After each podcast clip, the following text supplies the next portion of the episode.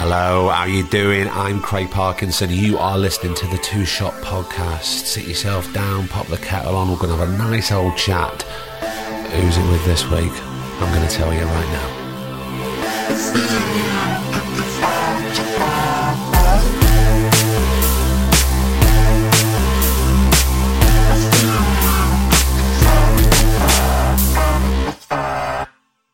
How the devil are you? Um, myself and Griff are just sat by a canal in Ancoats in Manchester recording this intro for today's episode. It's episode 89. I was right. Sometimes I lose track. You know, look, here we are. We've got 11 more episodes and it's episode 100. What are we going to do for episode? We've, we've got to do something special for episode 100, surely. Um, but look, let's have a think on that and we'll, we'll sort something out. First off, a massive, massive thank you um, for listening to last week's episode with the majestic Joan as Police Woman. And also, what I'm really chuffed about, not just for listening, but for all those people who didn't know Joan's work and then they were messaging us going, right, I'm going to go and listen to all her stuff now, and you're loving it. So, um, yeah, great success, eh? Um, so, a massive thank you to Joan. Um, for the sit down before a gig, which again she's on tour at the moment. I think she's she was in Cork the other day. So if you're in Ireland, catch her. You, you won't be disappointed. Speaking of not being disappointed, I really hope you're not disappointed this week. I don't think you will be. It's the fantastic Julie Hesmondhalgh Um, Julie, we've been trying to, as you'll hear, we've been trying to sort this out for ages. And uh, myself and Griff were doing a few days recording in London, and she was there for two days. And she was on Lorraine Kelly, and then she came over and see me. Um, so it was fantastic, and she's an absolute force. Um, she's just brilliant. She's everything what you kind of uh, wish and hope she should be from, from reading about her and seeing her work and seeing her interviews. This is episode 89 with the brilliant Julie Hesmondhalgh. Enjoy, and I shall see you at the end. Can you Sort of believe? distraction? Um, exactly, well, Yeah. distraction. I think we all need distraction. Yeah, do you know yeah, I mean? completely. Yeah. Um, oh, bless You you. know, I was looking the other day, and it's nearly a year since we first met in Edinburgh, Edinburgh, yeah. for that brief moment Yeah, outside that pub we burn. outside that pub. And I think that was was that your opening night of your one woman show. I think. Or Was do you-? Well, it won't. Yeah, I'm because I sure was just it with Kirsch. I'm When I sure- went with yeah. kids, No, weren't no, I? no. It was Yeah, just so you two, and then they will come in. Yeah, that's right. I yeah. think it was, and you were Yeah. why, why, why did you do that? Yeah, why did I do that? I was going. That is the most terrifying thing. Yeah. And you never have you, had you done it before? I'd done it in Manchester. I did it for a week in Manchester. I did it like at, um, at the Royal Exchange Studio as a bit of a tryout. Right. With the in, with the intention of taking it up there. Um, Yeah, well, the intention always was. So I said to Kirsch, write me a one woman play that we can like the rest of our lives. So don't make it age specific. So it was your idea. It's my idea. Wow. Yeah, I said write it and make it like really like low key, Hmm. so like poetable. And we can just go all over the world with it, and it'll take us into our old age, you know. And if we get like a break like six months, we'll just be like, "Oh, let's go to like New York with it or whatever." The That was retire- idea. retirement plan, Julie. Absolutely, absolutely.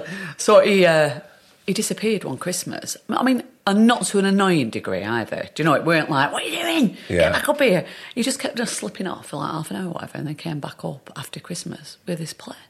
This beautiful one woman play that's about love, life, time travel, the golden record on Voyager 1, about, you know, Carl Sagan. Did he tell you anything about it I didn't even know he was doing it. Really? Didn't even know he was doing it. No, he just came up with it and it's like, it's called the greatest play in the history of the world. This is a brilliant title. Brilliant title. Yeah, I had to live up to, but yeah, the play explains it. But yeah, yeah. So we did it. So we so we got a producer and did it in Edinburgh, and then we're going to do it in London. Actually, we're going to do it at Trafalgar Studios. Oh, yeah. in, in autumn. Yeah, well, over Chris over Christmas. No, December. Yeah, the the it's yet to be. We've not signed on the dotted line yet, but it's looking pretty. pretty Right. certain. And it's very it's set at Christmas. It's Oh, not a it? Christmas play, but it happens to be set at Christmas. perfect so it's timing then, perfect. isn't yeah, it? Yeah, yeah. So I'm you- looking forward to doing it. You- Oh, you are looking forward to I'm really to looking it. forward to doing it because I love doing it. It, it. was The hardest was to do it in Edinburgh. Why? Well, just because of that kind of I was at this Traverse, so you do different slots. Mm. So sometimes you're ten o'clock in the morning, sometimes you're nine o'clock at night. Oh, they've changed that around. I, didn't, I thought you always had like you know, like with comedians, it's like we're at three thirty Yeah, for no, the month. No, no, at Traverse, it's always that. All of the um, in both studio and main house, you, you do it in sort of like a, a cycle. How So- did you find that? Well, I really liked it because it meant to go and see everything. Sort of like saw fifty plays while we were there. I just ran from one end of town to all the same plays. I had, because I love it. I'm a proper theatre guy. Just that's my happy place. I, I can see anything all day long, and I I pretty much chose brilliantly as well. I only you? saw like I think one that I could say an out and out dud, and that was brilliantly. Did you plan it before? Or did you just get word of mouth? I've I planned a good. bit. I planned Yeah. a bit, and then left some slots open and everything. So it was it was absolutely ace. So I could. So there was nothing that I clashed with, you know. Hmm. But just when I got there, because Mark Thomas were on at Traverse at the same time, and he said, "Oh, you'll be really surprised. The morning show." Is, is the best show because everyone's fresh and caffeinated and ready. Yeah. and the night, the late night one's quite good as well because people are a bit pissed and a bit like Bit you know, looser. yeah, and a bit happy to be there. Yeah. Um, he said that the the late afternoon one is the killer, and sure enough, it was like Why? really hard. Why? Just tired. Edinburgh fatigued, not had the tea. Uh, Maybe had a few drinks at Maybe lunchtime. had one, maybe, and so, yeah, Sunshine, a lot draining. of doses, a lot of doses, a lot of, um, yeah. And, and it's for me, that was the hardest thing about it, is that it, it felt, well, I was trying to define it when I was doing it. I was like, what is this feeling I've got? And I thought, I'll tell you what it is. It's like almost sociopathic to be telling a story to somebody and looking them in the eye because it's a story show. So Mm. you're actually like engaging the audience. And I use the audience a little bit in it as well. We use the shoes and stuff. It's Yeah.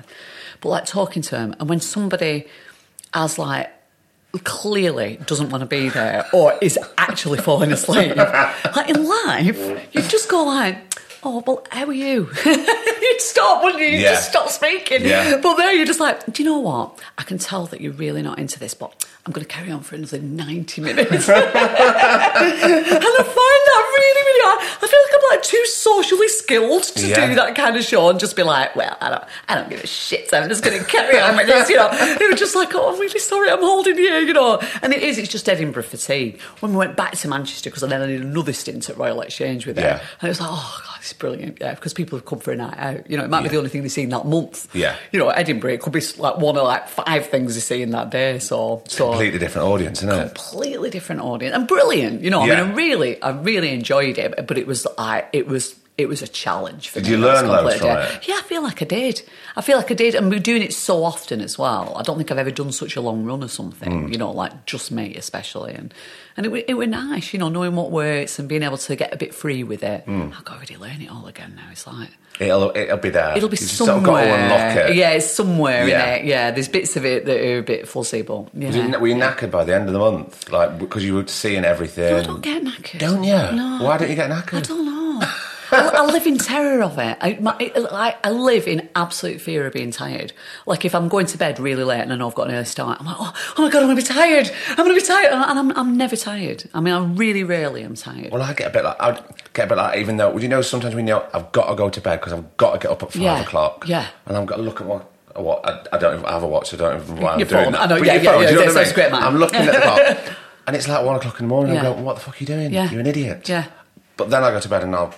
Yeah, and then you just can't sleep. Can't sleep. I know, no, no. That, that's it. It's like that. The, the, the big thing for me is the fear of it. But then, then and, and I say it all the time to Kirsch, my husband. I'm like, don't, don't, don't. I don't get tired. Why am I so frightened of it? I can pretty much keep running. I don't know what it is. Even when like if you've got massive days filming, Yeah, yeah, yeah. I mean, sometimes I mean, you know, I have a nana nap sometimes in the afternoon. You know, I know, I'm, I'm like absolutely happy to have a little bit the of power like, nap. A good twenty minutes. Yeah, yeah. Especially after pudding. Like if you're doing like a if you do, Christmas Day snooze, do late. Oh, I can't do it now. You know, it's like and, and catering trucks. It's like, yeah, this is this is how hard it is. In It's blood, sweat, and tears, isn't it? You know, catering trucks. It's like I can't have pudding. It's like Mogadon. It's like literally as I'm eating it, I'm falling asleep. But it's not sli- it's not tiredness. It's like it's carbicide. It's just like I can't do this. I'm like, oh, it's like so. If I need a nap in the afternoon, just just have like some you know apple crumble and custard. That's it. That's me done. Away yeah, you go. Yeah, yeah. Have you always been like that with your energy and Yeah, I think so. But I think I've got better as I've got older. It just what- I think the younger people just get tired more, don't they? It's like, saw those people in their teens and 20s and they're constantly exhausted and you're just like, God's sake. Moaning. Doing what? What are you knackered with? What are you tired for? I were up at six with like a morning kid. you mean you Saying they were five too tired to go to school. It's like, you know, all, all day long I'm dealing with tired people. It's like, how are you? Oh, I'm tired. Oh. It's just like so boring. I always tell this story uh, when I was at LAMDA. I had this really inspirational, amazing teacher, Brian Astbury, who comes here to Maison Bertaux Lords actually. Uh, Tony thought I was meeting him here. And he, and he set up in the 70s with his wife, Yvonne Bryceland, who was an amazing actor, and uh, Athol Fugard, the playwright. They set up the first multiracial theatre company in South Africa called The Space in Cape Town. It's not quite as well known as the market, but it was it was the one. And uh, they put on all Athol Fugard's first plays and stuff that, you know, eventually transferred to the National and, you know, made him a massive name internationally. And uh, and when they set up that theatre company, it was completely illegal because they were using black and white actors. And the black actors would come from the incredibly grueling jobs as cleaners for rich white people or gardeners for rich white people. And they'd, co- they'd do a day's work after having travelled from the townships into Cape Town. Then they'd go to the theatre and then they'd rehearse play into the early hours of the morning because that's the only time they were available to do that. Yeah. And if they were raided by the police, which they were on a regular basis because black and white people weren't allowed to work together, they, they placed brooms strategic, strategically around the rehearsal space. So if the police came in, they'd just pretend to be cleaning. They're like, oh, no, we're just cleaners, we're just no, nothing to see here, nothing to see. It's all white play. You know, it's like, yeah. And, um, and I always say, you know, it's like, yeah, they were they were probably quite tired. and I bet they didn't moan about it nearly as much as half of the actors I know now, you know, just like, who've been like picked up in a car from their lovely hotel room to go to like, it's just like, it's, it's a bit, I think it's a bit of a plague, you know, in profession, you And know. sitting down and then being fed. yeah, yeah, yeah. Sitting down again. Exhausting. Opening your gob. Exhausting. Sitting down again. Yeah, yeah, yeah. But you don't I had to learn my lines for today's scenes. Like yeah, yeah. So I always have them. I always have those like black South African actors in my head whenever anyone's kind of like giving me some of that. You know, Well, I think we kinda- should. Yeah, a little bit of perspective. Not a bad thing sometimes, isn't it? It's Exactly. like, yeah, Julie, can we talk about growing up? yeah. Where were we? So I grew up in in Church, which is a little bit of Accrington. Mm. Famous for Accrington Stanley, obviously the football team that is no longer a joke, doing very well now. And There'll I, be some uh, people who won't remember that reference. Yeah, yeah, it was an advert. Yeah. It's like mostly what people remember. There's the Accrington Pals, which of course is a beautiful play Yeah. based on real events. You know, most of the men in the town got wiped out in World War One. Uh, they were a battalion who went out, and uh, and Accrington Stanley. So there was an advert where It was milk, one. it was it? a milk advert, yeah, and it was like a Don't do milk adverts much anymore, do they? no, no. Those days are gone. Yeah, they are, aren't they? Yeah, don't really need much advertising, does it? It's like maybe again now though. Everyone's like on the oat milk now, aren't they? Um, yeah, it was like yeah. So it was like, oh, you, if you if you drink your milk, you'll end up playing for Accrington. If you don't drink your milk, you'll end up playing for Accrington, Accrington Stanley Stanley. because they're a bit of a joke. And it was like, who's Accrington Stanley? Stanley. Exactly. Yeah, so that was the big gag. Uh, yeah, so I grew up there um, to John and Maureen, um, who were uh, just ace, actually. Just brilliant. Just really, really ordinary Accringtonian people, born and bred there. Both worked in offices, um, both from you know really working class backgrounds. Yeah. And we've done a terraced house. They did a pools round on a Thursday night. Um, which is like like the abiding memory of my life. What, the that- pools round? Because I never ever missed it. So it was like that was my night to watch Fame, Top of the Pops, and then a disaster movie. There was a disaster movie on on Thursday night. So it was always them on like table behind me, sort of came counting up money and like, and they'd let me like play with the spot the balls, just like try and guess them. and, uh, and I had an older brother, Dave, who um, was seven years older than me, and he, uh, he who's now amazingly a professor of media at Leeds Uni. Um, so he was the first in our family to go to university. So my dad had had this this really really, really hard upbringing where his um, his mum had died when he was born, so he never knew his mum, and he was brought up by his dad and his grandparents, and then his dad remarried. And my dad was really, really bright boy and and a really exceptional person, and always was actually. So even though he came from you know from nothing really, he always had a real love of art and music. and uh, and that just came from him. And he passed his eleven plus, but he had a stepbrother who was the same age as him, who didn't pass his eleven plus. Yeah. So it was decided that my dad wasn't allowed to go to grammar school, and back then that just meant the end of your education, really. So he left, I think, at twelve and became a butcher's boy. Mm. Right. So he was pretty much self-educated after that. I did his national service the year after the war, so Right. just missed it.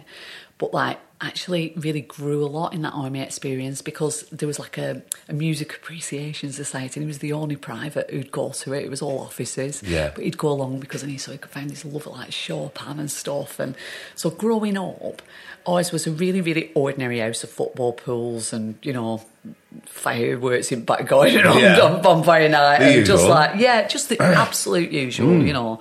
Radio Two love songs when you're having your dinner on Sunday and all that, and um, and and my mum was just like a clerk at a factory, a wallpaper factory down road, and uh, but but our house was full of like books of poetry and classical music LPs and stuff, Yeah. and so so my dad always felt like me and Dave had, had, had appeared as by magic from nowhere. It was always like it's a, it's a big phrase in our house and still. It's like, "Eh, what have, what have we bred more? What have we bred?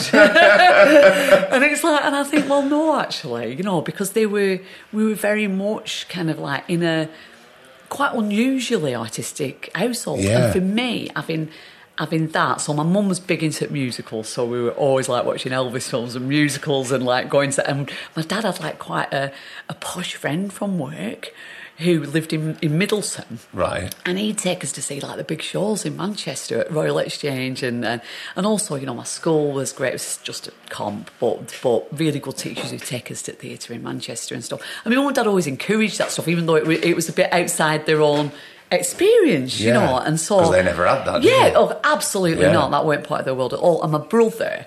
Um, because he was seven years older than me, was, was a punk. So so I got this all this influence. God, you're getting it from every oh, all yeah, angles, aren't you? So Yeah. lucky. And also, like at the dog end, of like really good comprehensive education as well, where you had teachers who were like writing like full length school plays about Peterloo Massacre in rhyming couplets, you know, and like, you know, stuff, you know, stuff that you just wouldn't get That would now, you know. would happen no, now, would it? just amazing. So it was kind of like. That's so not even, on the curriculum. No, it really isn't. As we know, you know, it's kind of. But things like fucking should be, shouldn't they? I mean, yeah, completely. Well, that's the way. I mean, that's the, I, I'm like one of the only people in my generation who actually knew about Peterloo, Mm. and it was because of that, you know, because Mr. Walmsley at school, and so I was dead lucky to have like a series of teachers who just really encouraged it, you Mm. know, and like and and saw us not just as kind of like a bunch of factory fodder or whatever, but as people who could actually, you know, appreciate. or the you might and- amount to something. yeah, Instead yeah, of, yeah, you're right. Yeah, completely. Yeah. And, and and because Dave was older than me, and then and got a scholarship to go to Oxford, which was like the best thing that ever happened to my dad,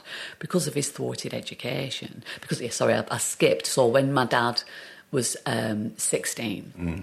his dad um, really had, had, had suffered from massive mental health problems, took his own life. So my dad was uh, then thrown out by his stepmom and, and left to live with aunties who were wonderful.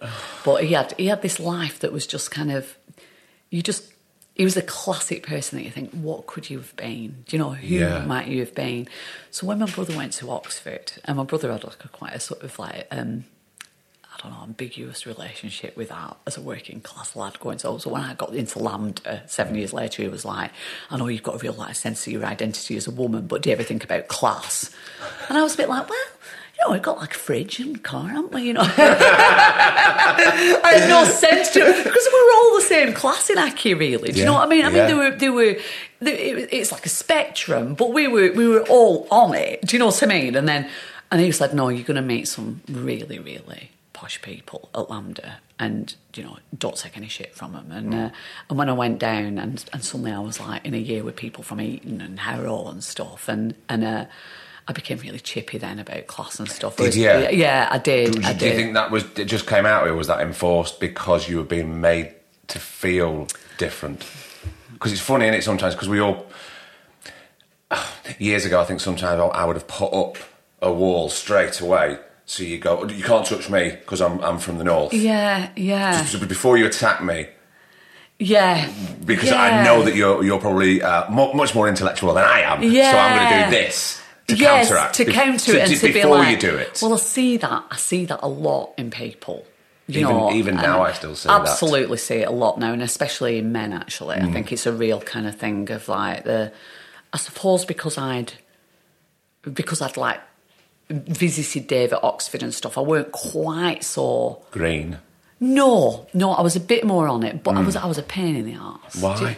Well, because I think I was like I was posturing really. So I started having not really had any sort of sense of like myself as a working class person. Because uh, you know this was the eighties as well, and I had all the privileges of being a working class kid in the hmm. eighties. In that I got a full grant to go to drama school, full maintenance grant, you know everything paid for. When I left drama school, I could sign on, get full housing benefit. Do you know what I mean? Yeah. It was like it- so I, I had those like really really key years of dossing around with mates, working in pubs, signing on, setting up a theatre company with this inspirational teacher from LAMDA. You know, we set up a theatre company for three years. Rufus Norris directed his first play there and went on to run that theatre. You know, and those things aren't available to people now. And I took it completely for granted. I never thought that would be taken away. You know, No. and I'm full of regret that I wasn't part of a bigger fight to save that stuff because obviously it always happens insidiously, doesn't it? It doesn't happen like you know. It's not like there's an announcement. No, there's no- there's no Tomorrow there'll be no grants. You know, it's no like, warning bell, is no, there? no. It kind of happens really quietly. See that? Yeah, that's that's gone. That's yeah, not there anymore. Yeah, and suddenly you're like, hang that. on a minute, this, that's not available now to, to my niece and, and to other people. And So we'll just shut that door to all you lot. yeah, completely. And, and I really and I really feel that now. So so you know, I was in a place a massive privilege, weirdly. As a, as a working class person, that, growing up then, and that Mm. was under Thatcher. Do you know what I mean? But it was the dog end, uh, uh, you know, Thatcher before everything started to be taken away properly. Yeah, of course. So, so I think I went. I, w- I was posturing a little bit as that because my brother had, had been, you know, a working class punk and had gone to Oxford and was like, "You just sort that out. You get, you give it a, you give it a right good old, you know." You know, if anyone likes, if anyone takes a piss out of your accent, spit in the face, kind of thing. You know, I didn't go that far, but I was, but I was a pain.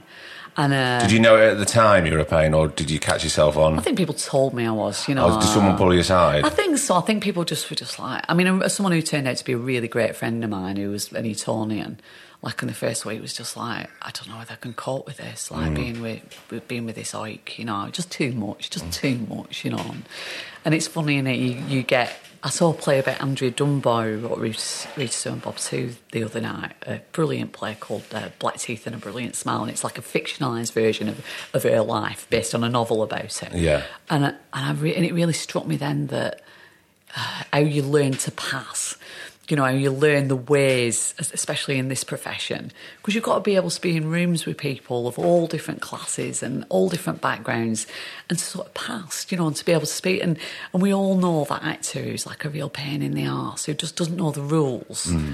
You know, and you're just like, oh, learn the rules, learn the rules. And, and, and they rail against the kind of like industry and the machine and they're like, why can't I get anywhere? And you're like, you just haven't, you haven't learned the rules and there's no way of Yet. teaching you those rules. You Yeah. just got to find it yourself. And and it's a weird thing now that the knocking off of edges of people is is I don't think anything that we'd ever say we want to do, but we end up doing. You know, we, we only sort of revere Andrea Dunbar now. But like then, Then. she was a pain in the ass. Yeah. You know, she was just like, oh, she's a nightmare. We can't get her to finish her second play. We can't get her to do this. You know, she's just like pissed all the time. She's like, you know, it's kind of so so yeah. So it's it, it's funny that experience of moving away and doing that. And I was like out of my mum's control for the first time. So I kind of completely lost control. I, mean, I was like drunk. I think I was just like pissed for like three years. You know mm. And beyond. You know, I was just like something like, you know, I, I was I was a bit of a skiver. You know, there were lessons that I was just like, I don't need to go to that. I never went to like an I historic that. dance. Yeah, Like, what do I need that for? No, I'm not, I really regret it. You know, I'm like, oh, I'd love to do all that you know, stuff now. You know, and get good at it because it's all like part of, you know, the person you become, isn't it? You Yeah. know, but yeah, yeah. So it's um, so it was a, re- but it was a really happy and lovely upbringing actually. And my dad, for you know, he, he struggled uh, with depression throughout his life because of the terrible things that had happened to him in his life that he'd had to cope with without any support or help, really. You know, in, in Yeah. any sort of formal way. Was he very open about that? Because I'm just thinking about that different generation, especially of males yeah. who wouldn't, you know, and especially a northern male at Yeah. that, would be putting on a front going, I'm okay, I'm Yeah. fine, and I'll get through this. Yeah. It is what it is. He weren't like that. No, No. he was. It was always very, very hush hush that my granddad had taken his own life. You know, that was something that was revealed to me very late on in life. It was, Was it? always very, you know, that was a, a source of shame still, I think. Was it shame? Yeah, yeah, there was a bit of like it. That's a, that's a very private. I mean, even now when I'm talking about it, I feel a little bit like oh, I, I feel a bit tentative about it because mm. it's a family story that's been sort of kept quite quiet for quite a long time. course. And it's and it, it's just really important because of the aftermath of it and the way that it affected my dad. But what my dad had was this love of nature. He was a big walker, always a massive walker. So he found great solace in that, in art and music and poetry, but also in daftness. He was like daft as a brush. And, and my, my whole childhood was just like the soundtrack to it was daft songs and hymns and poems that he'd write. And when he died a few years ago, like the number of people who brought postcards that he'd just randomly sent him with funny, like just stupid bad rhymes about him and stuff. And he'd just ring people up just out of the blue because he was thinking about, you're, you're on my mind. You're on my mind. I'm worrying about you. You're all right. He'd send him a little postcard. He was just like, seriously one of the loveliest people. That you say, that sounds so lovely and he- fun. oh, he was. What oh, fun. yeah, yeah. And so, so like the healing, like uh, of that sort of sadness in our family was daftness, you know. And it's like. I mean, I'd ring him up and we'd just talk gobbledygook to each other. My mum used to go mad, you know, and we'd play fight. That was his way of showing affection. Mm. We'd, we'd be fighting all the time. Someone came to the door once. Me, like, my mum put a stop to it after that. Someone came to the door. We knew as well when door went because we were proper scrapping in like, like You're playing up to it. behind front door, yeah. Ran upstairs and someone at the front door was like, Is the young lady all right? And I had to come downstairs and be like, Yeah, we're just playing fighting.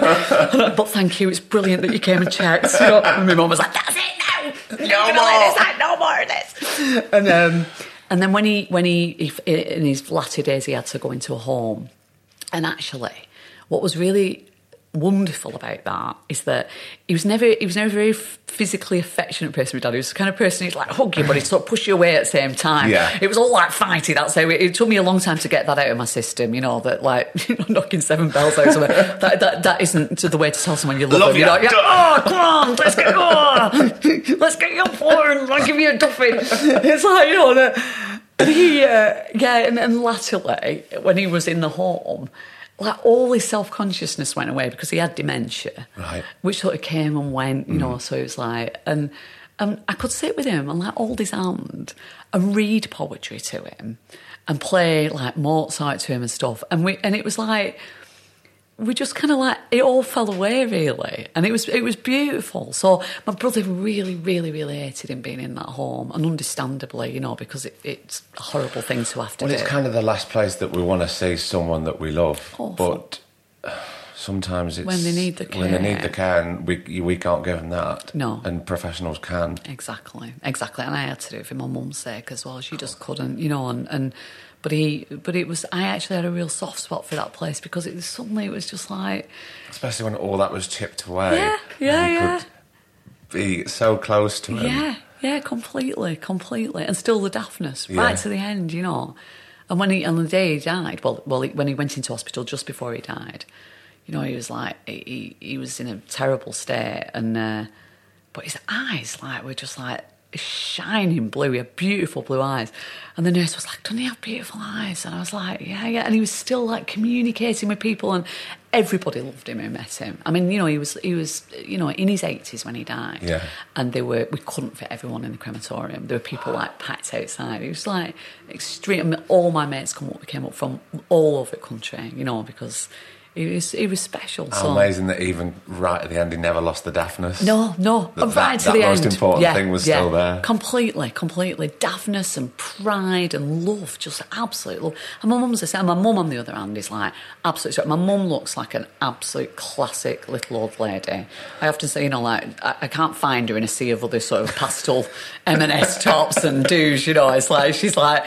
But she's fierce. She's fierce, and and any backbone I have, any any sort of kind of like comes from her. She's absolutely, and someone who would fight to the death for us, and like, and just and totally engaged. And that's the thing I remember about her most.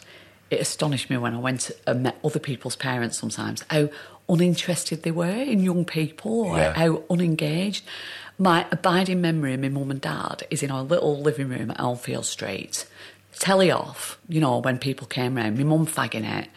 Um, my dad made his own brew and shed at bottom at yard, and so went, do you want, do you want your own brew in a, in a silver tankard? People are sitting drinking it or a cup of tea, always biscuits, and them both leaning in wide eyed, listening to whoever was visiting, my friends, Dave's friends, their own friends, completely locked on to what they had Engaging. to say. Yeah, yeah. So, and I, only later did I realise what a rare and beautiful thing that is, you know. It's like. That's really rare. It really is. Yeah. It really is, and I so, so just wonderful. I mean, I, real, I really feel already you're such a equal mixture of the personalities of yeah, your mum and yeah, dad. I think I am, you know, and it's like because my dad was was almost too soft, you know. It, it, it was it was hard for him sometimes because he was such a, a, a gentle soul, Mm. you know, and and my mum, yeah, my mum and my grandma as well, because my grandma, her husband left her when my mum was two, so my mum never knew her dad. Right. And you know, I said to her, did, did he ever like miss him, mum? Did I? I never knew him. Him. Never bothered. Never give him a thought. You know, she's completely like absolutely nothing. You know, no sentimentality at all. Wow. And uh, yeah, my grandma like you know was a, a seamstress. She used to like she was a tailoress actually. And she used to make like dresses for like rich ladies in Ribble Valley, and and that's how she made her living and brought up these two girls by herself. And uh, it was like really upright and like and, and at the end of life she was blind and deaf, still living in a council flat by herself up a full flight of stairs. She'd go into town. People would say to me, "I saw your mum downtown." and she'd be like, "Oh, God. Oh, like with a white stick." She'd just cross the road. She'd just put a white stick in front of her and cross that I'm road, just like yeah. walking. And everyone screeched. She couldn't hear him. She couldn't see him. Fine. Just like just trust. You, know? You can't see, you can't hear, it's not there. No, me way around Accy. I was They- fine. I they can like, see me. Yeah, exactly, exactly. Just brilliant, yeah. Oh, what an interesting bring uh, household that well, you come from. completely normal as well. Do you know what I mean? It's like just, just totally like. I'm not saying yeah. it's abnormal, I'm No, saying yeah, really normal, but yeah, really interesting yeah. and passionate. I'm getting a lot of passion. Yeah, yeah, they were, they were, they were into stuff, but it was, you know, it were two Ronnies and you know, and, But you still and on all the flip that side, you can have that, but so many people don't have either. No, no, absolutely, absolutely. So lucky. I mean, I really, you know, always. Did you feel you were lucky then, even when you were a kid? Yeah, I think so. I think so. I think my brother had a slightly different experience because I think they were they were a bit harder on him as he was growing up hmm. because it was the seventies and it was a different era and and I think my dad my dad had a, had a big breakdown when my brother was nine, which is a really big age Yeah. to experience a parent going through that. Yeah, I can imagine. And he was the same age that his dad had been when he died, so so I think that was all tied in with that. Yeah. Whereas for me, I was two, and I was really protected from it. So I never.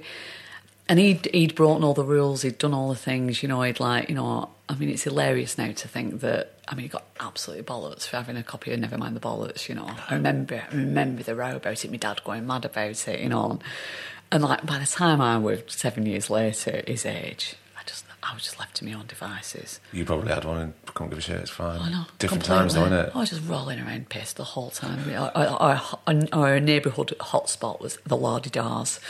And it was like What was a, the Lardy It was a nightclub in, in Accrington. Plastic palm trees and fountains. On Thursday nights, it were alternative nights, so they played the Smiths and stars from Brookie had come and hang out in the cocktail bar, I could get autographs. Met them all down during that time. Met them all. and, uh, and it sort of overlooked like the slums of Accy. It was like something out of Brave New World. It was amazing. Wow. And we'd all go, yeah, we'd all go on that, and you'd try and get in when you were like 15, you know. Yeah, of course, that's the time Yeah. to go. And 14, Jackie always 15. looks a bit younger, and we'd all like try and not, not go in with Jackie because Jackie never got in, you know. Or try like-. Yeah, yeah, She's yeah. in, she's in. Go on, she's right, she's grand. Just running ahead. She's going with Jackie. what? yeah, and then coming home like two o'clock in the morning, just weeping because some lad I wanted to get off with didn't want to get off with me, you know, and like getting into bed with my mum, like like some piss seventeen year old. I bet she loved And that. I'm like, oh yeah, it's just brilliant, just so tolerant of me, you know. She said recently, oh yeah, seventeen we're hard. We're hard because my daughter's seventeen now. Yeah, Seventeen were hard. and I remember recently, me um, my daughter. Um, you know, I was working away, and my husband said uh, she was doing her GCSEs, and my husband rang up and said, uh, "Marty started drinking uh, Red Bull." like trying to get a bit of energy to it. And I was like, oh, I'm not having that. And I, and, I, and I went a bit mad about it. I was like, no, I don't like that. I'm not having her having Red Bull. It's really bad for you, full of caffeine and everything. And then as I was saying I went, I think I might take my foot off pedal with this because I was like pissed 24 hours a day when I were out. It's like, yeah, me too. It's like, yeah, I think she's all right. She'll be she? fine Red. Bull might be all right. It's like uh, when I were on Blue Balls and my dad's own brew and Concord from N Sharp, you know. And Thunderbirds. yeah, yeah, oh, oh, yeah, Thunderbird, the Thunderbird years. Bad. Thunderbird years Bad. were hard. What Really you going bad, red yeah. or blue? Oh, God, equally oh, terrible. Terrible, terrible. I used to get it off uh, just round corner from here, actually. They used to sell it dead cheap on a road just on Leicester Square. Used to get it and just wander around like so, drinking that. We used to try and get a guy who was going into the offie who was obviously a, a, an adult. Go, Yeah. can, here, can you just get two bottles for us? Yeah. And the, you know, for everyone that turned you down, there was one. there was that, one who would do it. and yeah, yeah, yeah. Oh, I was still on it when I was down here as a student. You know, I mean, really, did I? And I would know Jeffrey Bernard. Do you know what I mean? I was just a horrible, horrible, pissed, chippy Accrington. like, yeah, just like, I was like, yeah, oh God. You drink if you had my childhood. A brilliant childhood. Yeah. You don't know. You know, it is to be well, full ground. Pulls round like paid for my school trips. Do you know what I mean? I was like, it was fine. I had a really nice life. Did- what was the plan like when you were leaving school? Was it always in your head to do this? Or were there certain things that you thought, oh, I- or were you lost? Did you go, I don't know what I'm going to do? don't know really because I, I I went on and off acting through my life. So when when I when I was at junior school, I had like a really lovely teacher, Mrs. Mulderrick. You always have one, don't you? Yeah. like- and she used to do English If speaking board exams, which were kind of like LAMDA exams kind of thing. Hmm. And she was like, "Oh, you know, yeah, if you're lucky, exactly." She- And she was like, "Oh, I think you should do these." So, and you had to do like a poem and a presentation. And I remember you had to talk about something that you you liked, and I did mine on Michael Caine. I was just such a weird kid. Did you? How because my parents were a bit older.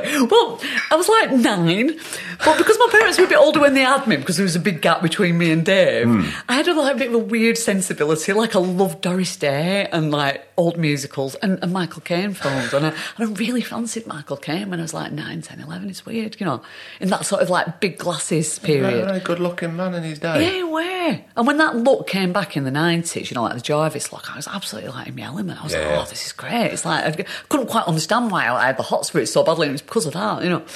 Yeah, so she got me doing that, and I think that gave me a little bit of a, a taste of it because it, that weren't something that people did because it was No. kind of like elocution, you know. Obviously, worked a treat, uh, you can tell. And, uh, but it was about public speaking and confidence, and and it was just something really new, and I, I really loved that's doing really it. good for kids Yeah, to oh, get up in front and you know how some children say they're eight or nine can't hold a, hold a conversation No, with an adult No, and ones that can Yeah. just think I like that confidence that's that's going to do you in good stead in years to come Well, I this think is the thing, in it, about art in education, Yeah. and, and the way that it's been whittled away at. Mm. It's like, I mean, you know, I'm a like, massive lefty, so you know, ev- everything, everything I'll say and do is imbued with it. but, but it's like, I feel like it's no coincidence that a school like Eton plows thousands of pounds into the arts, Yeah. you know, into the music and the theatre, and and really, really encourages and nurtures that in its mm. students. And that's not because they're trying to create a whole generation of Eddie Redmaynes or whatever, you know. It's because they know that inherent with that comes a, uh, a, uh, a way of speaking and a way of being, confidence. a confidence, uh, in confidence in yourself as a person and your ideas and, and the way to articulate them and being in the room and passing that thing about passing again, you know, being being easy company. And you know, Craig, you've worked with them. Those, those like those lads who've come through that education, they're irresistible. Hmm? They're the charming, lovely people. You know, it's like you think, oh, I'm not going to like this person, and they're always absolutely lovely Yeah. and engaged. And Yeah. and it's because of that, you know, and to me, it's no coincidence that, that those top private schools are ploughing money into it at the same time as state school kids are being told that the arts are a them. luxury, Yeah. yeah, a- an add-on, something that's not for them, that's for, that's kind of like a bit of a daft choice if you Yeah. ever want to make money or make a life. Yeah. Forget that the cultural industries is the only growing industry in this country at the moment. Do you know what I mean? It's the one that is actually burgeoning. You know, it's like so. It, it's kind of weird that that, but not so weird because it feels to me a little bit like a conspiracy that you would say to working class kids and also to make the art subjects so theoretical You know, so Yeah. all those kids who went through who couldn't write an essay to save their lives, but were brilliant at drama or playing guitar or whatever. Mm. They're suddenly like having to write essays about and failing the GCSE in music or drama or art, and so not able to go on and do it higher education. And we are going to end up with a culture that is entirely run by privately educated people, and the stories that they tell will be entirely from that world if we're not careful. Well, if we're not careful, because that seems the way it's going. Yeah, yeah. But I was one of them who, in my GCSEs, when it come to it for drama, Yeah. and this is how obnoxious I was, I refused. I said, I'm not doing the essay about the, Brilliant. uh, for drama because that's not what acting's about. What are you talking? I don't know, know anything. Brilliant, but knew even that, now, but, but I knew knew that. that that wasn't what it was about, Yeah. and I I only scraped past with a C because my drama teacher fought for me. Yeah. With the, Like with the, with the, examiner, yeah, with yeah, the examiners. Oh, going, we have to just cap this off and sort this out.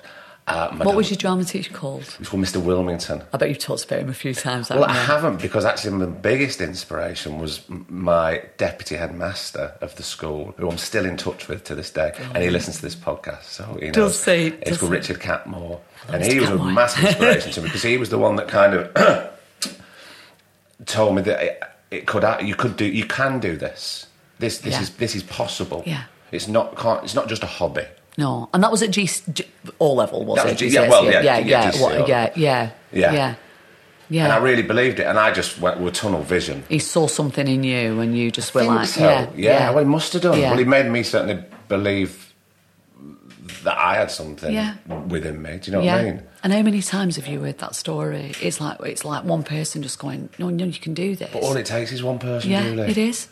But I worry that sometimes there'd be so many brilliant young artistic people out there and whatever and they don't have to do or they don't have that person or they don't find that person No. or that person isn't available to them that, that that one No. person that's anywhere that No. kind of worries me It really, really worries me. And you know, there's brilliant organisations like Open Door and Arts Emergency Oh, yeah. who are picking up the pieces of that system. And I love Arts Emergency. Their sort of like little sort of pithy saying that they have is that you can't be what you can't see. And it's like if Miles Davis, if nobody ever put a trumpet in Miles Davis's hand, he would, you know, you But know, how, how many Miles Davises are there? How many, how many, you know, Craig Parkinsons are there? You know, wandering around just like with this talent, and it's like, and, it, and they can't, you know, if if you're a writer or if you're um, a, a visual artist, Hmm. that's something you can do in your own bedroom, and you can do it, you know, with very few materials, can't you? It's and also like that's something that you have a, a, um, a sense of control over? Yes, over an agency. Yes. Yeah, yeah. Whereas if you're an actor, if you're a performer of any kind or a musician, you have to have, you've got to have an opportunity to do it to someone, with someone, and you've got to have an instrument in your hand if you're a musician. And, and it's like, and it's giving kids those opportunities.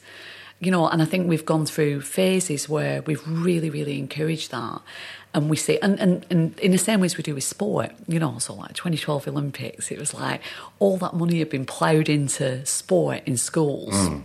in the in the early 90s. You suddenly saw the results of that. You know, it was suddenly all these working class gold medalists, know, you know. Know. And it's like now, what in a few years, that's not going to be the case because it's been cut right back.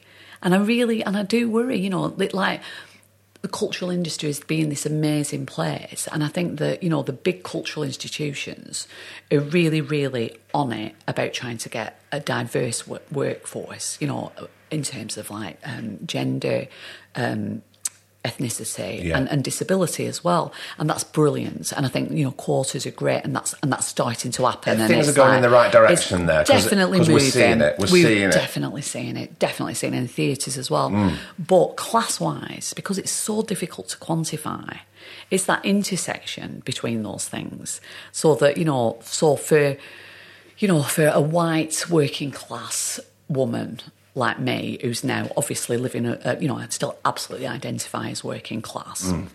Because otherwise, you know, as soon as you like start to like be successful, you like leave your class behind. How's that ever going to provide any inspiration or so Yeah, anything to look up to for me? So I definitely always um, identify as working class, but I know that my lifestyle, you know, on the face of it, is, Is- now is, is middle, middle class. class. Yeah, in terms of I'm culturally engaged and I earn a good living Mm. and you know all those things. But it's like I have will always have much more privilege than you know a gay black working class woman from you know inner city London. Yeah. You know what I mean? It's like it's where all those things intersect, and Yeah. class is the thing that's just really, really difficult to get hold of because they're the forgotten people, and they can be of any ethnicity and any gender, Yeah. and like be you know disabled or not. But but if you're from like a, a forgotten bit, from like schools where that have just been left behind, it's like how are they ever gonna? How is anybody ever gonna come from that and make something of themselves and and and be able to live a creative and artistic life? It's really worrying. And where's their inspiration? Yeah. And I've got to make it clear that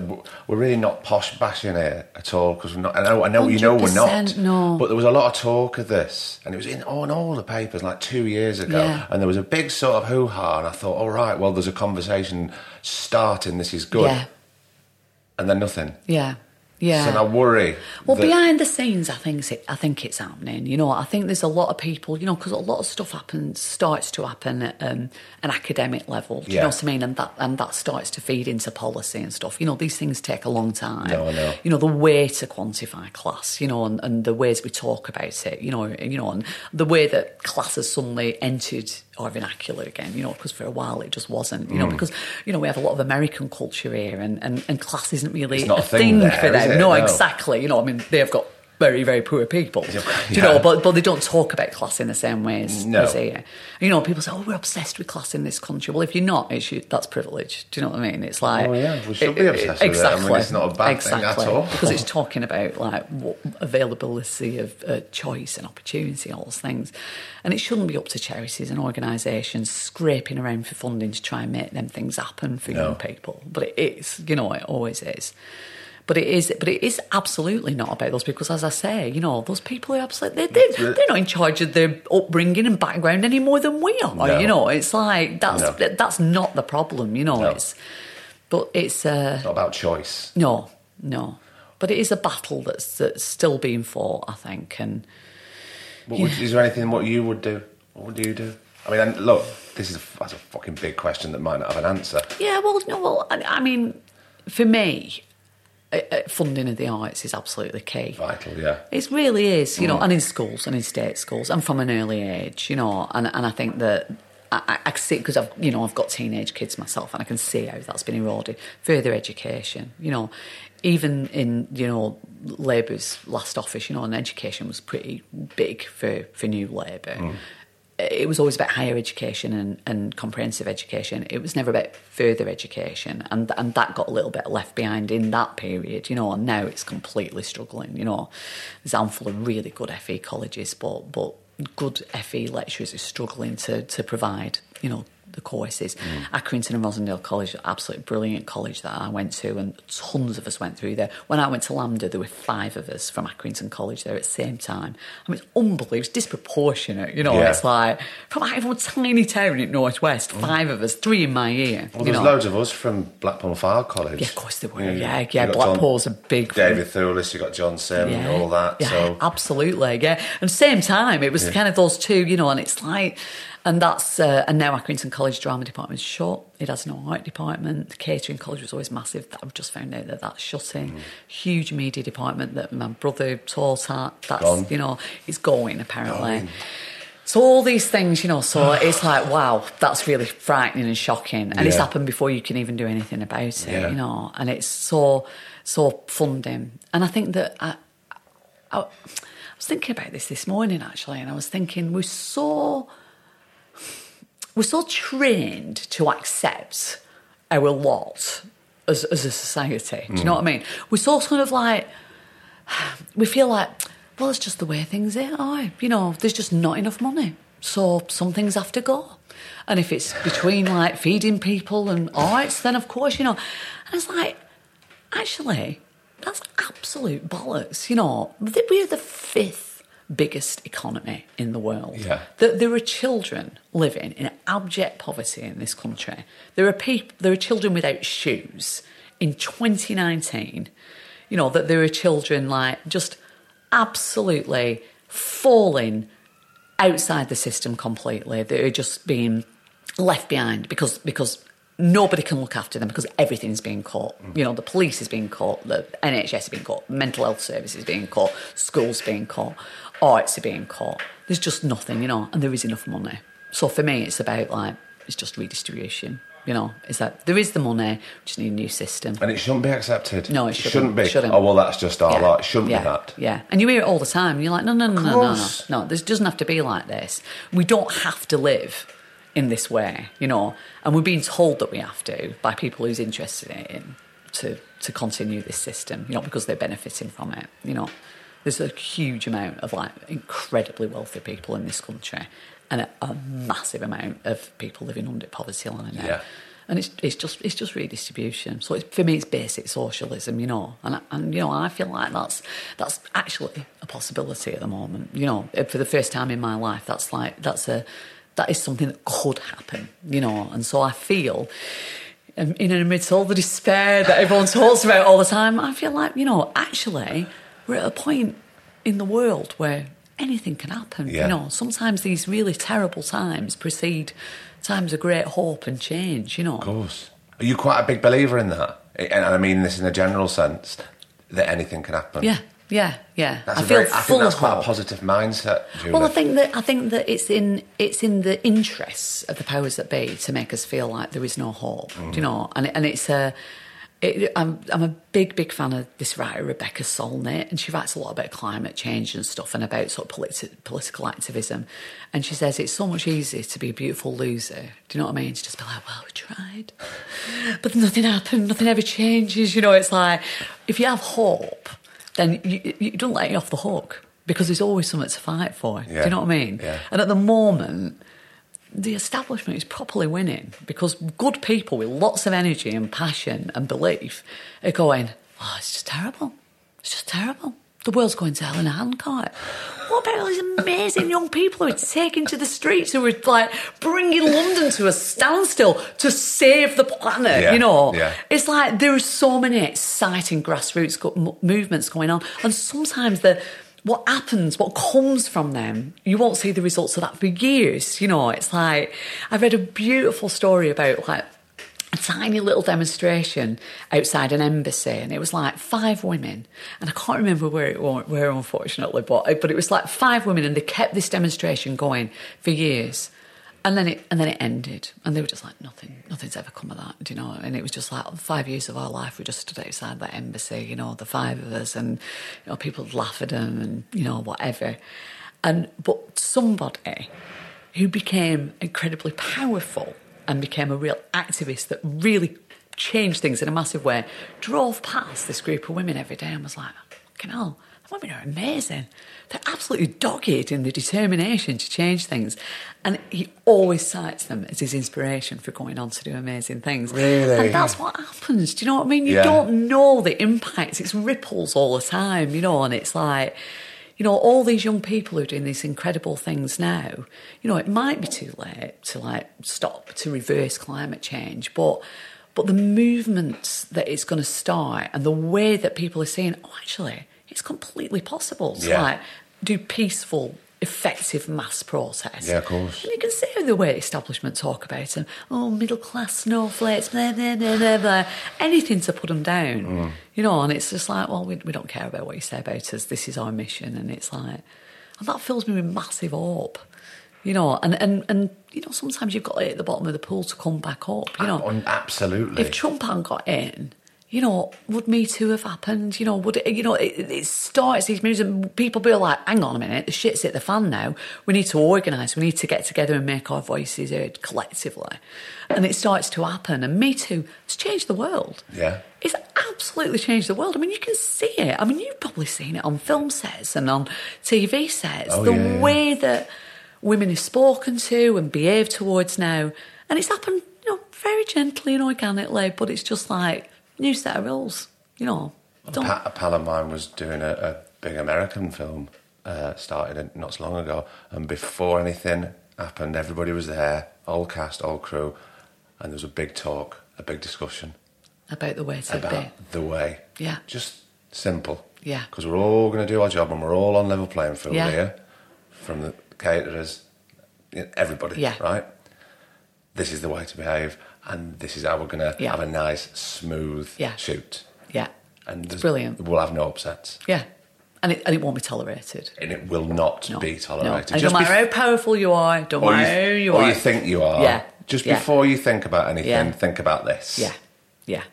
Absolutely. It's not that hard. And it empowers us all. Do you know what I mean? Yeah, it's like you know, absolutely. it's like a mate of ours, and you'll know who it is when I the story. it was on a TV set, and she said like two security guards uh, were standing having a fag outside, and she walked past, and uh, and one of them went, "Not bad." And and this person was quite a feisty woman anyway. She's she's brilliant and a constant inspiration to me. But I think because of everything that happened, it empowers you to turn around. She was like, "What the fuck did you say?" And then it's like brilliant because I had this conversation with my daughter, and we both agreed that if we did it, they'd be like talking about the weather.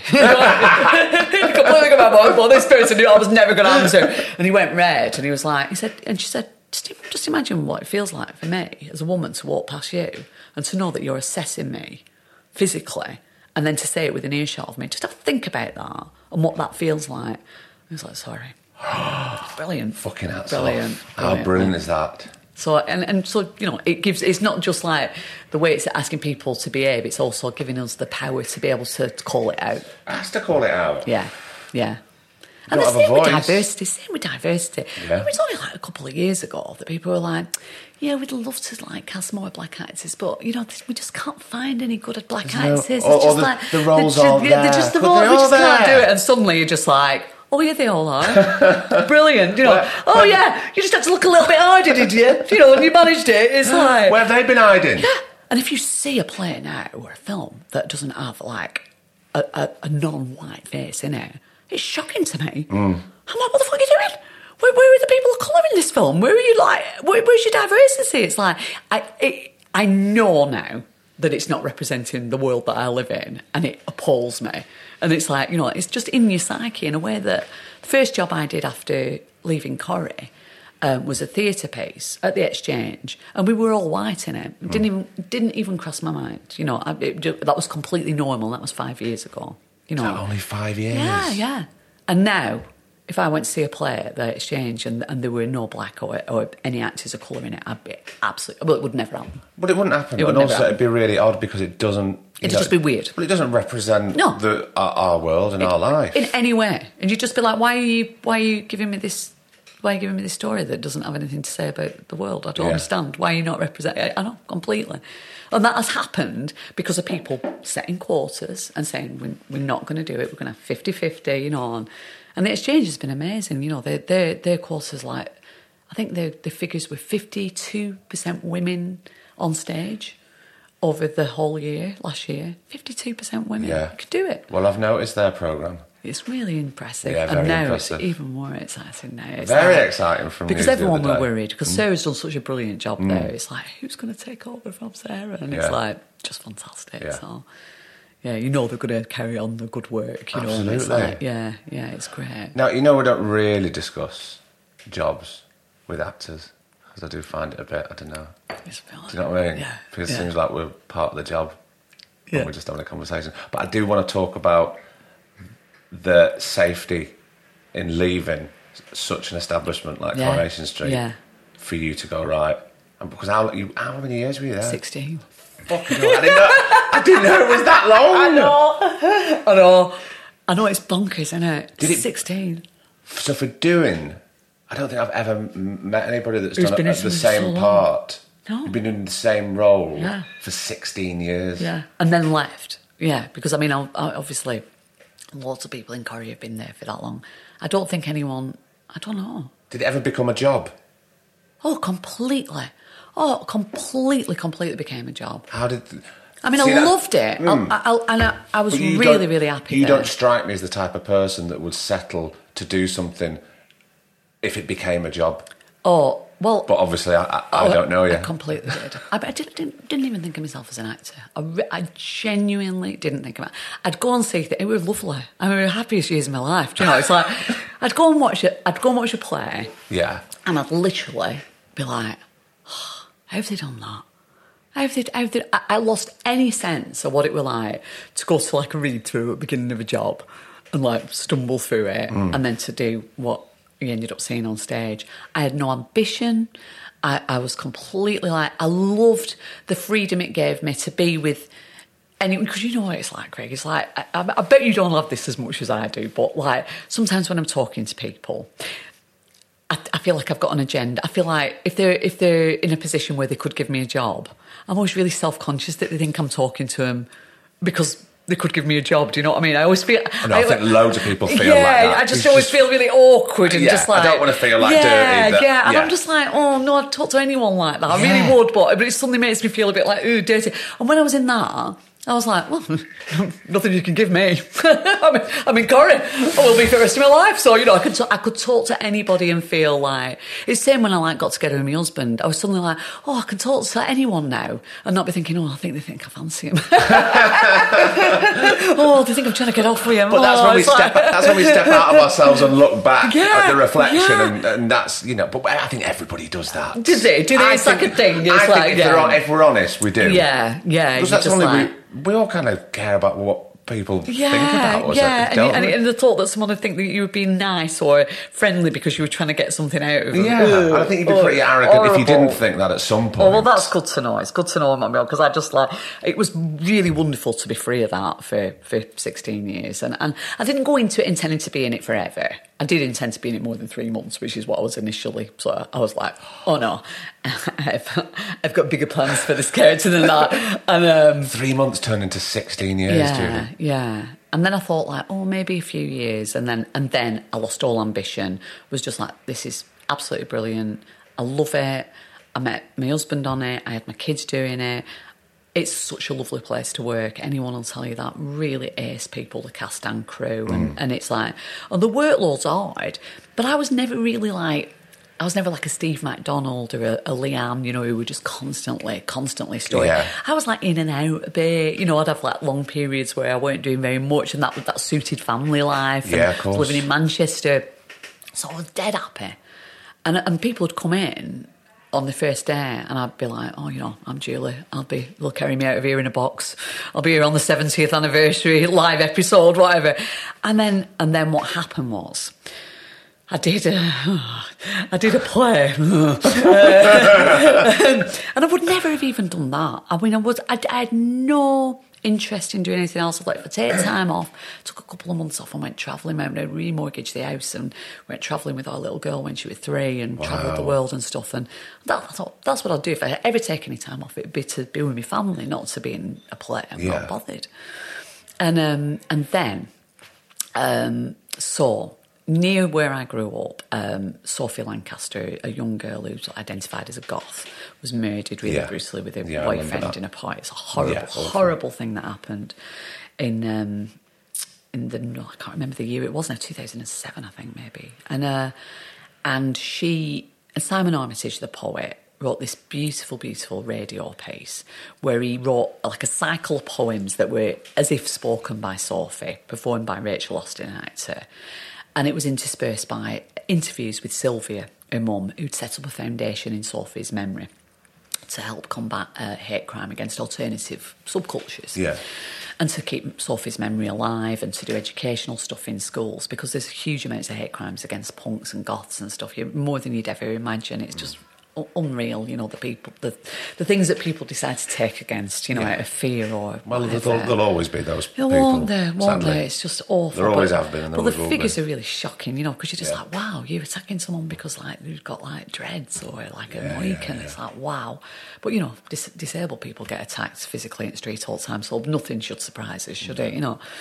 Um, so she set up this charity, and so she she told the story of Sophie's life. She was interviewed from birth to death, really, including you know her being in hospital in critical condition to the moment that they took her off the machines and she died.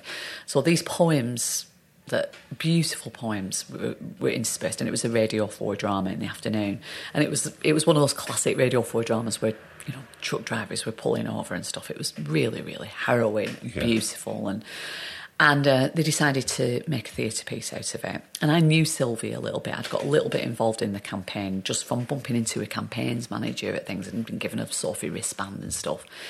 And I'd got to know Sylvia, and me and my husband had set up a bit of a writing competition in Sophie's memory, and like, and so she she asked me to play her in it, which was like the biggest honour possible. Yeah. And so I was saying her words verbatim, basically, that she said in the radio programme. Right. And uh, so that's something I couldn't turn down.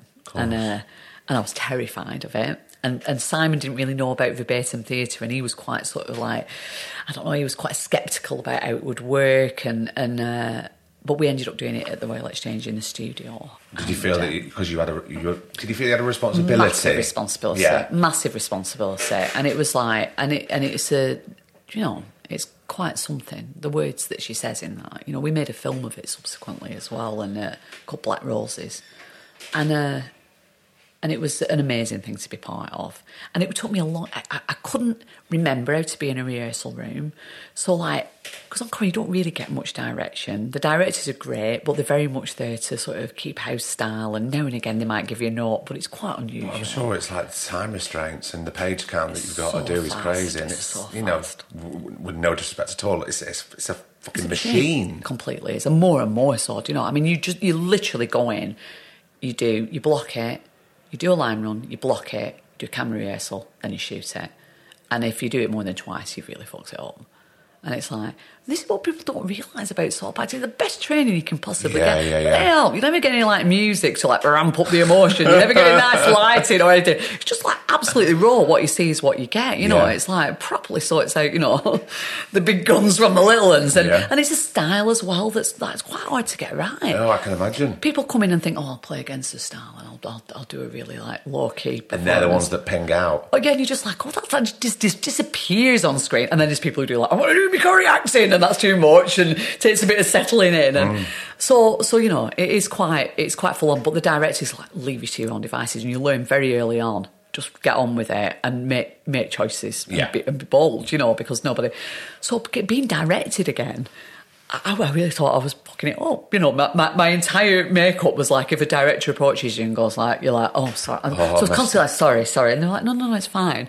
And I remember apologising to assistant director, going like, I'm really sorry. And he was like, what, what about? And I said, it's supposed to be really boring for you. And he went, what do you mean? I said, oh, I keep doing the same bit over and over again, like rehearsing. he was like, he was like, Julie, that's, that's what we do. We're theatre people. That's what we do with rehearse. And I was like, oh, oh yeah, yeah. Because I've done plays before, but I just completely, gone. completely gone. It's Almost like you had to retrain y- your mind. Totally, totally. I just was like, I was like, oh god, you know, you, like tensing up as like director came to give me an note because I was just like, oh, oh, what, what, what? yeah. Yeah. yeah, I still have a little bit in me now, and, and, the, and the pace of doing telly now. I'm just like, oh, oh god, this is taking so long. It's really, it's quite odd for me for how long things take in telly. You know, after just being like bish bash bosh, three Yeah. cameras, bang, Yeah. out, you know, you know, even like the massive storylines and stuff. You know, just like death scene. You know, like everyone talks about in Courage. Like one, once we only did it once. I mean, we didn't even rehearse it because it was too upsetting for everybody, and we were just like, let's just do it, just do it. And Yeah. like, luckily, you know, everything was in the right place, and we didn't have to go again. So yeah, so so I did that, and as I was doing that play, you know. Always, when you're talking about acting, you've got to be really careful because you can you always sound like a wanker, don't you? But but I, That's why I don't talk about jobs. I know, that I know, I know. it's like it's really horrible, isn't it? You're just like, oh. But I, but I was a bit like, oh, oh, I hope, oh God, I can feel something. You know, the way I always put it. I've said this a, bit, a few too many times, and when it's in print, it really does sound wink wanky. Sounds better when you hear me say it with my accent. but it's like it's like something that I actually thought was dead it was Yeah. actually just asleep, Yeah. and it was like waking up, and I was like, no, no, I don't want it. I don't want ambition and, Yeah. and, and to be. I don't want it. Don't want that inspiration back in my life. No, I you. don't want it. I don't want it. I don't want to feel like that. this is what I, happy yeah, where I am. Yeah, yeah, Yeah. Yeah, Telling that story, Yeah. Mm. you know, that, that one person's story. I'm really happy with that, and it's like. And you know, I can fool myself that I'm still changing the world with Hayley, you know, even though the trans storyline was like 16 years previous. Do you know what I mean? Yeah, yeah, change the world with that. Change the and um, and yeah, and doing it was it was an amazing experience and really, really um, grounding as well. Because what happened was is constantly people would be like, "Oh God, that must really that must have been really hardcore doing that every night, like playing Sylvia and saying those words and like." You know, talking about holding your dying child in your arms and all that.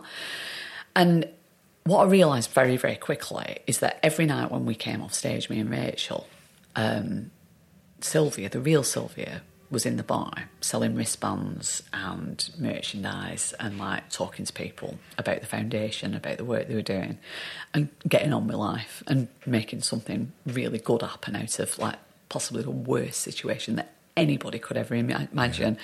And I was always like, how much of a wanker would I be?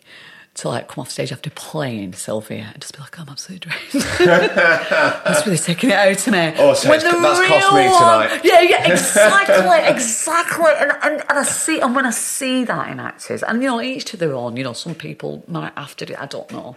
But when I see actors in curtain calls who, were- who were playing the part Don't. of someone who've given themselves, Yeah. I'm just like, oh, fuck off! Come on, come on! Don't don't, Don't do that. that. It just makes me want to like not clap. Yeah, You've ruined everything. When I saw Angels in America, they were all like, I thought, oh God, Andrew Garfield proper put himself through something over nine hours there. and he was smiling and gracious in curtain call, and I was like, yes, thank you. You know, that's like what I want to say. Yeah. So I've sort of carried that on, do you know. So whatever parts and, and you know whatever jobs I do, they like putting me through the mill. Do you know what I mean? They like to to see me crying and upset about stuff. So uh, once you've done it, you know they're like, oh yeah, we've got Gary for that. and, uh, and, and and people ask that question all the time. You know, was it hard for you playing like a rape survivor? Was it hard for you playing someone with cancer? And I'm just like, there's people really going through Yeah. it. So I feel a responsibility. I really feel that, and I feel the weight of that massively because you know you, you're telling their story and making it public, and you, you don't want to like take that lightly or fuck that up. It means a lot to people, but at the same time, you can't talk about how hard it was to do it. Tell you what, it's much harder for them. Exactly, I mean- exactly. So it was a real proper good lesson, that, Mm. and, and really great. And that was the thing that made me go. And so I sat on it for a few months. I, I was like, I, I I thought, I'm not going to really act quickly on this. And I read The Artist's Way that I'm sure people have talked about on your podcast before. It's like, Only one person Only one person. yeah, yeah. There's more of us than Nick. Again, I'm really, really like, I'm always really embarrassed to talk about it because, like, for listeners who don't know about it, it's like a really hawky American book, like written in the 80s, and it's like pre-internet, you know. Yeah, that- yeah, yeah. And it's like, and it's very, it's, it's a 12-step program basically. Basically, it, it is, it yeah. borrows that, Yeah. and uh, and it's for for block creatives. And I did it when I started Corrie.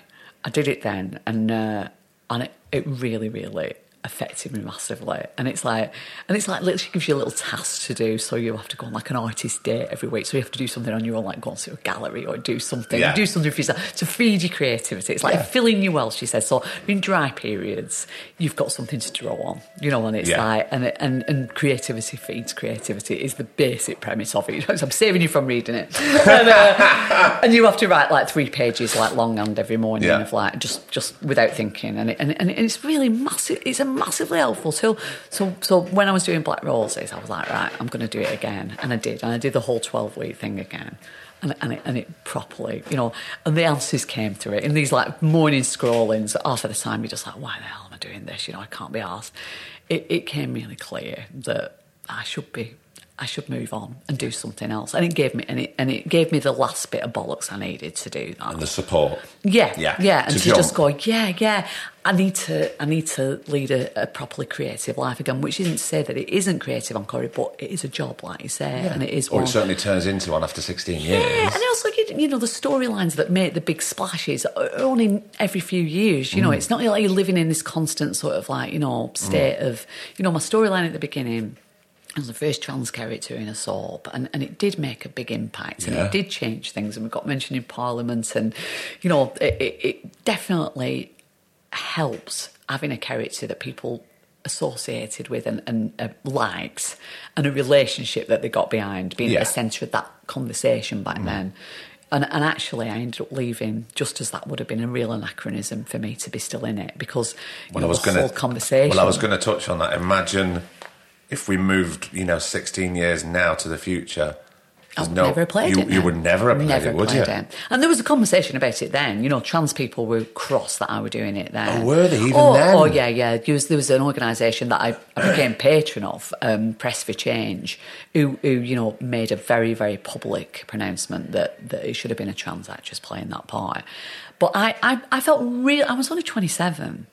And I was like, and it was the first big job I'd done. I'd done bits of telly, but mainly I'd done fringe theatre since I'd left LAMDA. You know, I, I weren't, you know, but I had a real, very, very strong sense that it would have been unbearable pressure for a trans actor to play that part at that Yeah. time. I thought the way that the press spoke about trans people then and the way that our culture treated them, Mm. unfortunately, we're going a bit back to that at the moment. Right. It feels, feels to me. It's Yeah. like, but it was really, it would have been really, really tough. And, um, and I, so I just made it really clear that I would take it really seriously and that I weren't in it for a laugh. No. Because the character was supposed to be a bit of a joke in first instance and that, you know, I would, I would represent them as best I could and that, you know, I, I was an ally.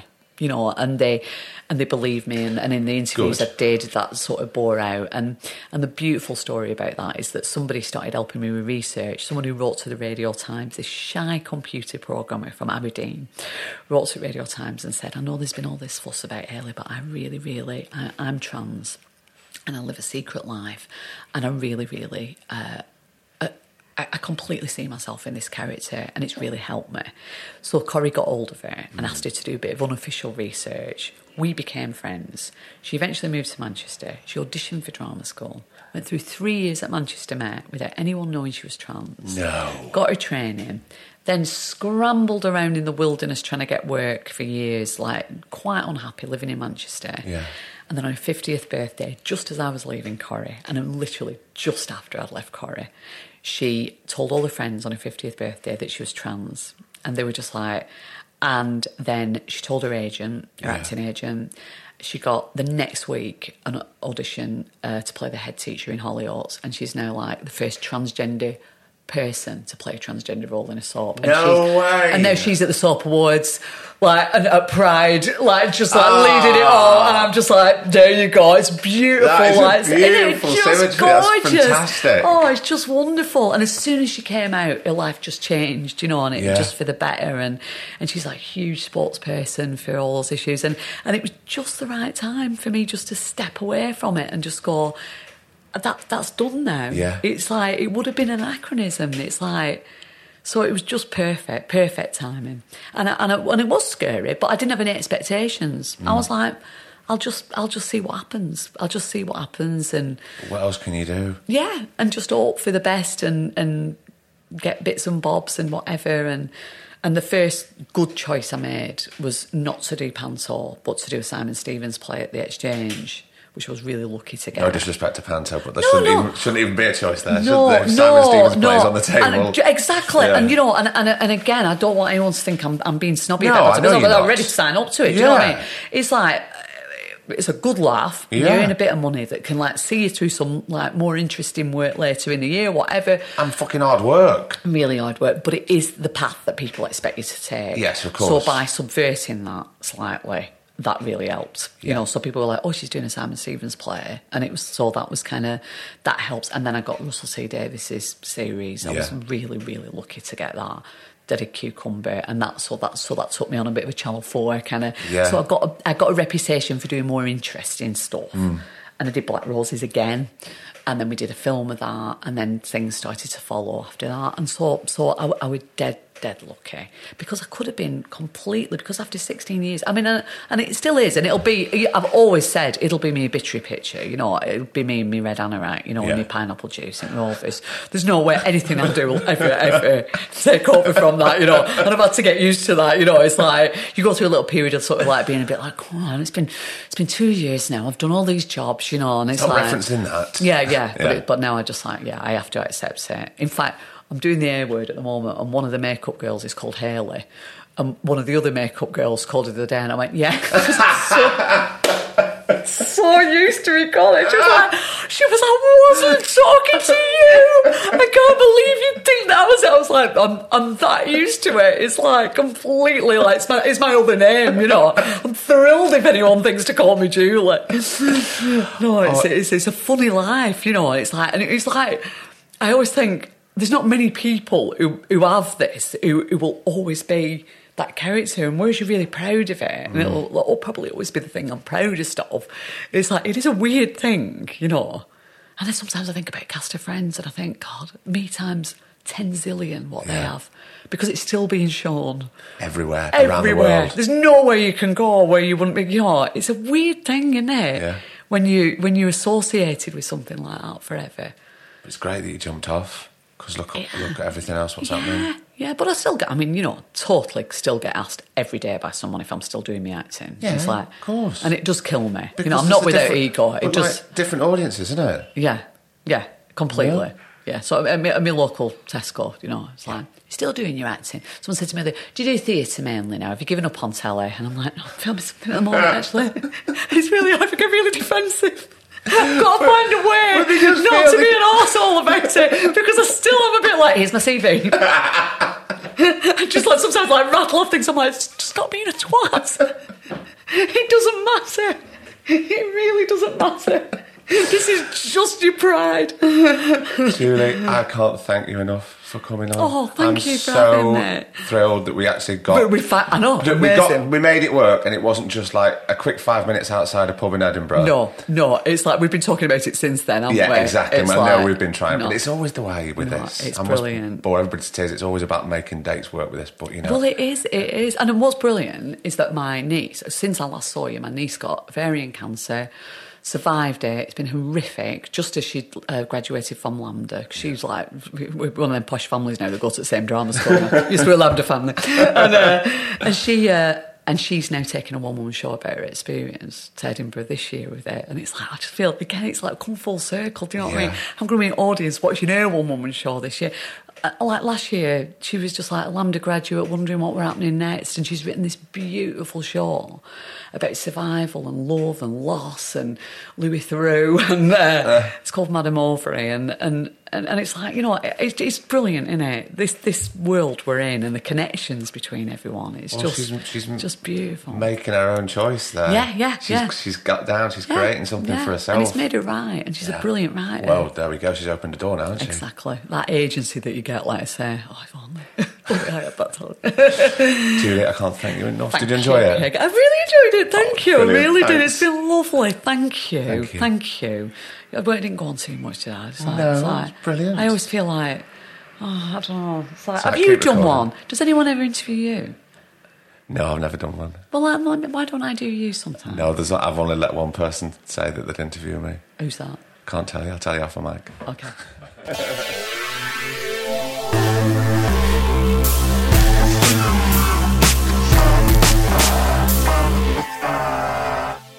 And another episode is done.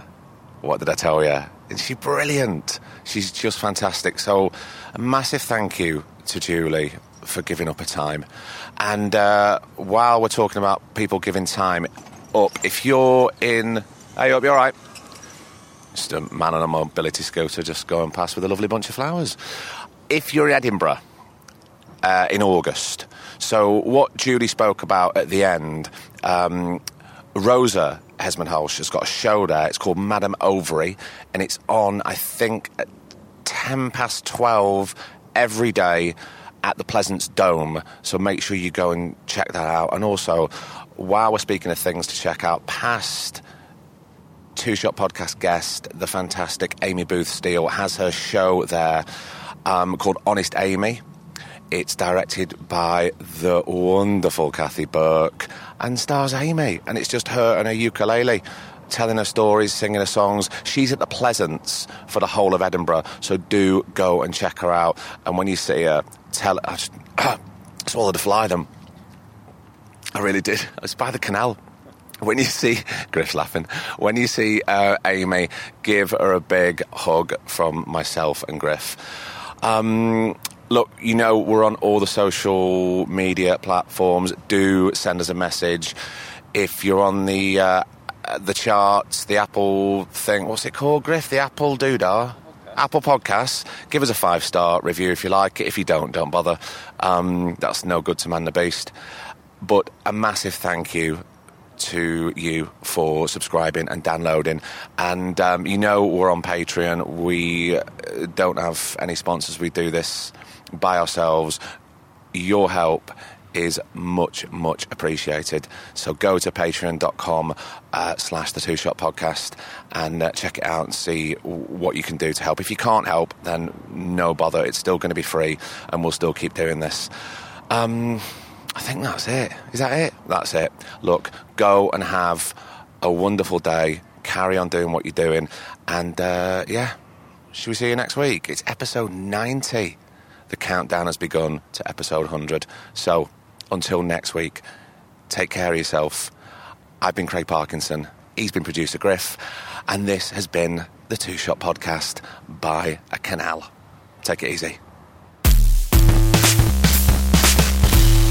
The Two Shot Podcast is presented by me, Craig Parkinson, recorded and produced by Thomas Griffin for Splicing Block.